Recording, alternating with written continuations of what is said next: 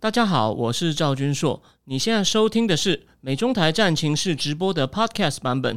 每个礼拜一跟礼拜四晚上八点钟，我都会在 YouTube 上直播，用最口语化的方式，深入分析最新的美中关系与影响台湾的重要国际局势。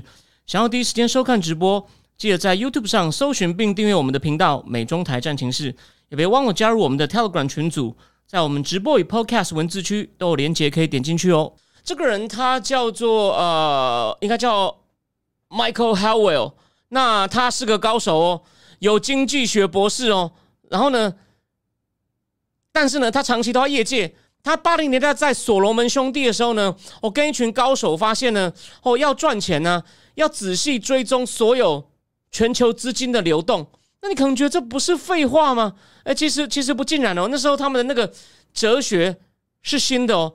那等一下你。在听完我讲这个，我今天还是会把最重要的他那个逻辑思路告诉各位。你要知道为什么追追逐资金的全球，当然指全球也是指特定几个地方，但是呢，就不是只是限制在哦先进国家市场。因为以前，但因为我提醒大家哦，就像这本书的后面也提到，一直用到 emerging market。可是 emerging market 这个词呢，是有一个荷兰人创造，他有一本书叫新，就是新兴市场的世纪，是在二十年前的书。我提醒大家哦。他说：“他在大概七零年代，应该是七零年代末期，跟大家讲说，我们应该要研究一下美国之外，甚至美国、欧洲之外的市的股市有没有什么好的标的可以买。结果呢？结果你知道他的主管怎么讲吗？美国之外没有市场，看很自大吧？结果他那本书很有趣哦。他说他就开始做一些，他就自己开始做研究，但我不知道怎么回事哦。重点是我们先讲一些前情提要。你知道他研究就八零年代啊，日本不算哦，日本已经算比较成熟的市场哦。”新兴市场前十大市值的公司，有六家是台湾的银行哦，你这想象不到吧？所以呢，那可是呢，这个 Howell 呢，所以说就他们已经找到新兴上几个热点，台湾就其中之一。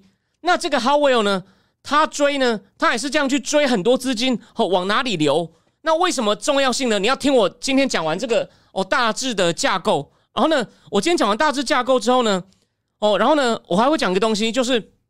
汇率，他提醒我们一个很重要的经济观念。他说：“其实哦，决利率你才会听到那是使用钱的价格。”他说：“其实利率还好，利率比较像是哦，你去借一笔人家钱来用，过一阵子还人家，这个期间给人家的一个期间的贴水。那真正决定哦，相对市场上相对价格的是利率，而且呢，如果利率不调整的话呢，就会出现很多奇奇怪怪，就会就产产生很多奇怪的事情。这个。”等一下，你听听完这个，你就会知道关键在哪里。所以呢，很重要，利率才是价格。如果这个利率这个价格没有跟着调整呢，其他东西就会调。其他东西调，我我这只是学术讨论，因为我自己不操作。但你不要以为这开玩笑的，这这是他们每年为什么他们能够永远住头等舱，坐头等舱，住五星级饭店，家里能住大房子，小孩能上最贵私立学校，就他想通了这个道理。那我相信。他就想，那那他到底想通了什么道理？我们现在就来看一看。好，那先讲一些基本的故事哦。他提醒我们哦，他第一章，我就今天只讲他的，大概算是第前两章的概念哦。然后呢，会补充到一点那个第五章的利率，就就是汇汇率怎么调整。那它第四、第三章呢，其实跟一二章我觉得只是重复讲了一次。那我我下礼拜会补充一下。第四章呢，也是重复讲。那为什么干嘛会重复讲两次？他用了几个简单的数学推导，都是加加减减。但是呢，我下礼拜会秀给你看，就是我认为他的推导呢，有些符号定义不清楚，所以呢，我觉得有些漏洞。可是呢，那个那个你不看那些数学推导也不影响，前的你放心，那没有很难，那只是加减。但是呢，就一堆等号左边右边移来移去，把他的论点用数学弄一次，他要证明。你看，我我也有学院基础啊，虽然我是实物市场的胜利者哦，是这个温拿，可是呢，我也可以。用比较学术方法在那边推导来推导去，那那个我就直接跳过。但下礼拜秀给你看，我认为他推导有一些符号，哦，有点有点漏掉。好，开始从八零年代开始啊，反正全球到到从早期开始到现在为止，他写的到现在是指二零一九，这本书是二零二零出的哦。全世界的金融市场规模跳了十倍，其实蛮惊人的哦。那到二零一九为止呢，全球所有批发跟零售呢？流动性高的资产，就是你随时卖得掉的，达到多少呢？一百三十兆美元左右，这个相当多，比全球的 GDP 还高一些哦，比全球 GDP 还高哦。那而且全世界的这个信贷市场呢，变得越来越国际化哦。然后呢，它的所谓的这个金融中介的链呢，哦，这个也也开始一扩扩展，就不是只是传统的你跟银行借钱，出了什么呢？影子银行哦，还有一些。而且呢，重点是你借钱的时候呢，越来越多所谓的 market-based collateral，就是呢，它是一种来自私部门的担保品。以前要借钱呢，可能是哦政府公债，或者是我有政府保证我借到钱。哦，现在不是，担保品越来越多，你不要小看这个，这个问题很大哦。哦，好，那而这个跨境的部分呢，跨境资金流动特别重要，为什么呢？因为它把新市场命运跟先先先进先进国家的所谓的这种批发 wholesale 的资金市场的波动呢。连在一起哦，这个就是这个就是重点了。就你不能只，你一定要从一个开放的总体经济的观点去看，用数学术的术语。因为如果你有学过一点经济学模型的话呢，那个蒙蒙 l Flaming，那个你去补习班会有那个叫蒙 l Flaming，有考虑到外汇的。可是呢，他们那种概念，我等一下最后会简评一下。他那种一定要什么东西都要均衡，其实这是个。这在现实生活中是无法解释的。好，那我先不要讲太多，我继续讲。而在主要金融中心的银行呢，透过所谓的哦回购市场 （repo） 有没有？我我 Central Bank 一零一讲的很仔细吧？还有所谓的商业票据，以商业票据为抵押，你看这就是民间部门的抵押品嘛，获得资金。那这些都是美元计价，所以呢，我这边再预告一下，我上次那 Central Bank 一零一里面那个 Euro Dollar 就是海外美元市场运作呢，我觉得很重要，所以我决定。那本书我就把这部分仔细写下来，所以呢，我会应该原则上是周末周末写出来放上去，就是这个月的第一篇。不好意思，这个月第一篇还没上哦，我这个礼拜一上的其实是八月最后一篇，九月第一篇还没出来，等我一下哦。好，继续讲。那这些资金呢，常常呢。我刚刚说他们用一些抵押品借到钱，然后都是借到美元嘛？可能有一些甚至是用当地货币计价的担保品借出的，就像我刚刚讲的 market base collateral，当地哦，当地民间部门的担保品。那你问我说，这担保品安全吗？哦，这个这就是个问题。但是呢，这我等一下讲，到底它有什么时候是问题，什么时候不是问题？所以呢，而且呢，你用当地货币的担保品，比如说。中中共的房地产市场哦，他用一些商业票据哦当当抵押，然后呢就就就要借钱，但现在都很多违约嘛。我不是说我有听到，我不能透露是谁。他的先生在香港律师行忙得要死，在处理这个债券违约的问题。好，他现在反正用当地的一些担保品借到呢，而且呢，如果发生美元贬值的话呢，我想股这样，那那就会等于想借钱的人呢会想借更多，为什么啊？美元贬值，那我不就我将来要还的时候呢，我就可以还少一点呢？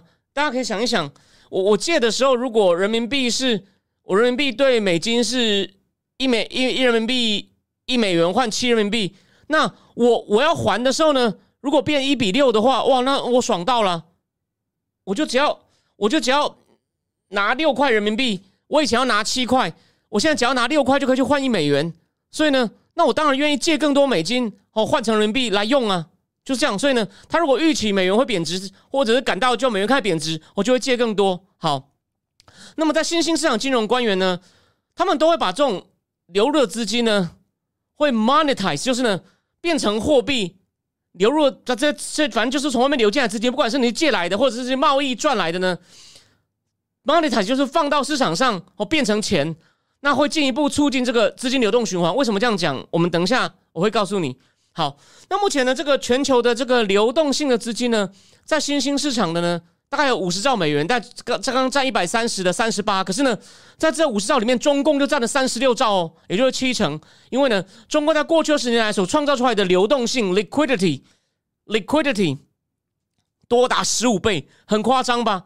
就是它各种。不管是货币啊、票据啊，或者其他的金融资产哦，记得哦，能变现的就是哦，这个就是不只是不只是人民币哦，能变现的其他东西也是包括，所以总共已经有三十六兆美金。而但实际上哦，如果你去，他要给我们数据，在全球的流动性，它过去是二十年每年的成长率呢，其实它是这样上上下下波动，每年的成长有时候有时候有有正有负，就很多时候都还是负的。不过呢。它能够增或减都是跟美国动作有关，美国收，美国收紧就减哦，美国放大，美国放钱就放出去，所以呢，你看关键中心还在美国，而且呢都是跟美元的波动挂钩。好，而中共的金融呢，它现在这么有力量，它的 financial muscle 呢，大部分还是以美元为基础，所以它真的有做到想办法鼓励大家多人民币吗？它能够独立变成，它有变成，就它有自己独立的一个发动机吗？你先听我讲完，就发现 so far 还没有。所以呢，这个作者有点矛盾哦。他一方面一直强调中共力量很大，一方力量，可他又说他国内金融体系还不成熟。所以呢，这个我等一下我会继续讲。好，那我们先，我们先，我先给大家看一个图哦。好，谢谢。现在有人祝我生日快乐。来，你看这个图，从八六年开始到二零一九，全球的流动性三个主要的 player，哦，你看十五倍，中共，中共十五倍。然后呢，美国，美国一路向上，欧洲，欧洲其实一开始也冲很快哦。你看，欧洲一直冲到哪里？冲到就是什么时候开始往下掉？到金融金融风暴开始掉第一次，然后呢，因这个就是欧债危机又掉，再往下掉，欧债危机才会再往下掉。所以呢，在金融风暴以前呢，欧洲也一路猛冲，尤其是从九九年欧元。哦，这是这个图我们可以看到的，就是全球的这种流动性，记得不只是货币哦，所有其他可以换钱的，就是很快可以换成货币的金融资产都算哦，就是反正就是有有有购买力的，你可以拿这个东西去买的。像我不可能，但我对我个人来说，一张公债是没有流动性的，我不可能拿一张公债，就算它面额很高去买东西，我不可能拿一张股票去。可是呢，这东西还是很有价值啊，因为。要卖掉很容易啊！哦，就就这么就这么简单。呃，那个我先回答一下哦。王 B B 说啊，没有 I S L M 是 I S L M，就是等一下我们会讲到 I S L M 是比较初级的总体经济模型，在讲一个经济体系呢，你要储蓄，储蓄等投资必须要等于储蓄哦。如果如果说那个储蓄太少，投资不够，投资不够。那大家的储蓄会变少，就在一个恶性循环。所以你要如何增加储蓄？那只是在讲图示跟头绪。但这本书就要告诉你说，一个国家你要投资啊，不只是来自于银行的储蓄，还有境外资金。境外资金其实就这么简单一句话，你不用在那边画那个 ISLM，在那边算那个均衡，不用或者在那边左等左右边倒来倒去。先 ISLM 嘛，再来是换。再更进阶，再加几个部门变成 ADAS 嘛，然后再加国外的汇率就变成 Mondale Flaming 模型哦。简单说是这样子。好，那我继续。你看哦，反正我刚讲了，就是图你第一个看到就是欧洲的情况。再来呢，中共的流动性大增。你刚刚看那个图呢，是进入 WTO 之后，但金融危机后哦，更是。我们再来把这个图再调调出来一下，你看哦，金融危机之后有没有看到？零八零九咻就这样上去了？他就会提醒大家，哦，金融危机，中共中共大放钱，也就是洗洗包子嘛，洗包子上基本上是因为洗包子一二年上台嘛，哦，温家宝先，习近平继续，哦，温家宝那时候因为而且温家宝那时候放钱可能还好，因为那时候就是因为很多地方可能出现缺钱的问题。进出口出口商那时候国外的需求大跌，所以进口出口商没有钱，你把钱给他可能还好，或者而且他十几年前呢，还有些基础建设还没盖好，二零零七零八，所以呢那些钱呢还算在生产性投资。哎，到西包子有没有看到后面一零一二呢就不是？但我们赚情是讲过很多次，这边不重复哦。好，那我刚刚讲了嘛，就是。金融危机又更是，而中共流动性大增呢？除了宽松的货币政策以外呢，主要是金融官员把外汇都货币化，变成国内信贷增加，就是他他赚到的美元，全部投放到市场上。如果他没有去买美国公债的话呢，就噗就把它弄到市场。当然，他可能也拿那个他手上的美债拿去抵押，继续借钱。哦，这也是另外，反正都变成国内的信贷增加。哦，而中共为什么外汇会大增呢？除了我说的二零零一加入 WTO 大赚其钱以外呢，他在汇率上紧盯美元。大家不要忘了，他只贬过，他只升值过一一只一小阵子哦，始终都在六六七之间波动哦。这个有它的 implication 哦，我等一下我等一下再讲。而且呢，不止它还有一条，中共还做还它的，当然它因为它的生它的那个制造业一直很发达嘛，所以呢，中共让一条就是供应链哦，很多都是上面都是每一条上面的每一个点都是中共厂商的供应链呢，也越来越随着它出制造业扩张也越来越长。可是呢，这条供应链整个都是靠美元支付，所以呢，这也是另外一个问题，就它外汇会，所以呢，它的你看这很这很矛盾吧？它的工业实力在增强，可它一直用美元。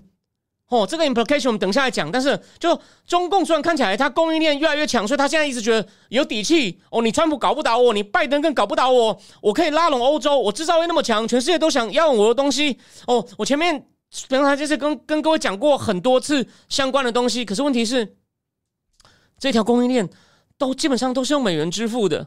哦，所以呢，这个作者 Howell 就说，中共已经很精致。复杂的工业基础呢，跟它很不成熟的金融体系形成强烈对比，所以它还是都要靠美元。好，那再来呢？我们讲完一些大背景呢，我们现在对于我们刚刚讲的东西做一个更紧、更更比较呃精确的定义哦。所谓的全球流动性 （global liquidity） 是指信贷、储蓄哦。记得哦，你一个国家的投资，就像刚刚王 B B B 讲的 ISLM 那个那个 I 要等于 S。那 I 就是 investment 嘛，S 等于 saving。那 saving 这边有了储蓄，但是呢，你要投资不只是来自于你国内，你要投资或你要借钱的时候，不只是来自于储蓄，还有信贷 credit 从境外来的哦，信贷或者是或者是政府央行、人民银行制造的哦，不一定还有或者国际资金。我觉得除了人民的储蓄以外呢，政府印钱、国际资金，反正透过这种全球的这种大银行体系的这种总体流动，而这个流动呢，又被好几个金融中心，比如在伦敦、在香港、在纽约、在 Frankfurt，哦，用来促进所谓债务投资和跨境的资金流动。反正就是透过那些大银行帮你把钱弄进来，所以他要发债嘛。我说房地产公司发债都是请高盛啊。当然，中共的每个房地产公司是谁去发这个债，我没有特别仔细研究过。可是我一马基金的弊案，因为这我们扯稍微扯开一下嘛。纳吉不是被现在是关在牢里吗？一马基金，他马来西亚他们发了六亿美金的债券，结果呢，那个那个高盛，高盛竟然，高盛竟然就是帮高盛帮他发的嘛，这种都要请这种国际的大投行哦，帮他帮他帮他发。好，而全球流动的资金到底有多大，是取决于呃所有信用提供者的资产负债表哦有多大。哦，还有呢，私部门透过储蓄跟信贷获得资金能力，就是第一，我我我我有多少要借，哦，这是其中一个，就是我的意愿有多少人想借。第二，能借的人呢，他的资产负债表，哦，就是我我我我上面有多少资产可以给你，或者是想借的人呢，我有多少资产可以拿去抵押。好，那构成我前面所说的这种全球流动性的来源呢？有三种嘛？第一个是国内的私部门资金，比如说公司、银行、影子银行、Central Bank 一零一也有介绍过。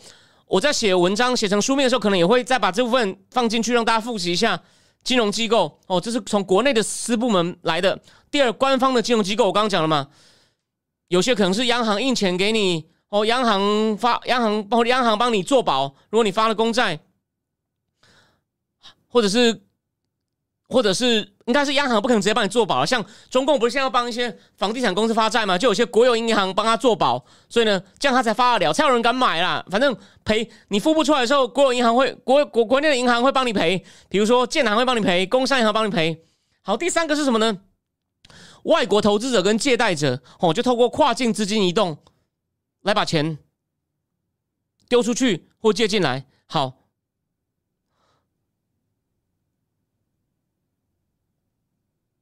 那这个真正重要的事情呢，是流动性或者流动资金是要看啊，就说它的能用的资金是从哪边来，而不是就说我们要看，所以我刚讲的嘛，就你要借钱是看借钱的钱是从上面讲的那几个地方的哪边来，而不是呢传统的经济学模型呢，就是只是货币银行学就是。把传统银行存款嘛，M one、M two、M three 就解货币供给有多少，你能用的钱有那么多？你看，这就是传统经济学的盲点。那所以呢，所以所以就是说，信用呢，就是所谓国内跟国际的借据到底有多少 I O U 嘛？I O U 哦，国际跟国内的借据才是构成这个全球流动性，就是全球资金跑来跑去呢。有一些是从国内借的借据构成，有些国外借来的借据构成。那这些呢，借来的信用呢，就是为什么这个全球流动性的池子会那么的大？那传统的货币存款只是配角，有没有？这边已经提醒你，还在提醒说，传统课本经济学不要太相信啦，因为那个没有用啦。好，那这边要再做一个提醒哦。而所谓的流动性呢，又有两层的意思哦。Liquidity，第一个叫做 ease of financing，就是呢，我容不容易？借到足够的资金，弄到足够资金来应对我预期的债务，就是哦，就是容不容易借到。第二个是 the ease of trading，就是必要时候我是否能够大量的卖出资产或商品，又不影响到价格。哦，这两个层次不一样。哦第一是我容不容易对我个人哦很快借到。第二，我借到之后呢，我要把它变现的时候呢，我变现是我的动作不不影响到别人。哦，这个。如果会的话呢？哎，这个流动性可能就没那么好，所以流动性有这两层意思。那第一个到底容不容易借到钱？就我刚刚讲的，取决于哦，我刚刚讲的各个那几个那三个地方，国内的金融、国内的民间部门、政、国内的央行，甚至国外的借贷的机构呢，它的资产负债表有多大？哦，我我的池子有多大？哦，第二个跟，而第二个这种。是否能大量卖出商品，又不影响价格，是要看它当地的交易成本或它的交易有多快。大家不要小看这个哦，在有些国家可能它交易系统哦比较糟糕，或者呢它的手续费比较高，所以呢它要卖出的时候我还要损失汇款。汇款你不要看哦，在国外你透过西联汇款的那个成本好像就在百分之七哦，这就是一种交易成本相当高。所以呢，你宁可用手机转账哦，这就是。就就我我我讲过那个，我在讲那个美元霸权的时候，有讲到这个电子货币的问题。好，再来，然后这本书里面呢，作者还谈了一下哦，就说他这种定义的全球流动性跟国际清算银行，这是非常重要的机构。我以后有机会再谈，在在在欧洲哦。不过他跟美国关系很密切，我好像略微讲过，他用国际银行的资料呢去算说。国际银行资料根据它不同的定义呢，可能它的全球流动性跟我的不一样。不过呢，好了，这不是重点，我只跟大家讲一下。你也不就也不是只有他一个人的定义，定义一百三十兆哦。国际清算银行的比较低，那我觉得这个不是我们今天的重点，我也许会书面补给大家。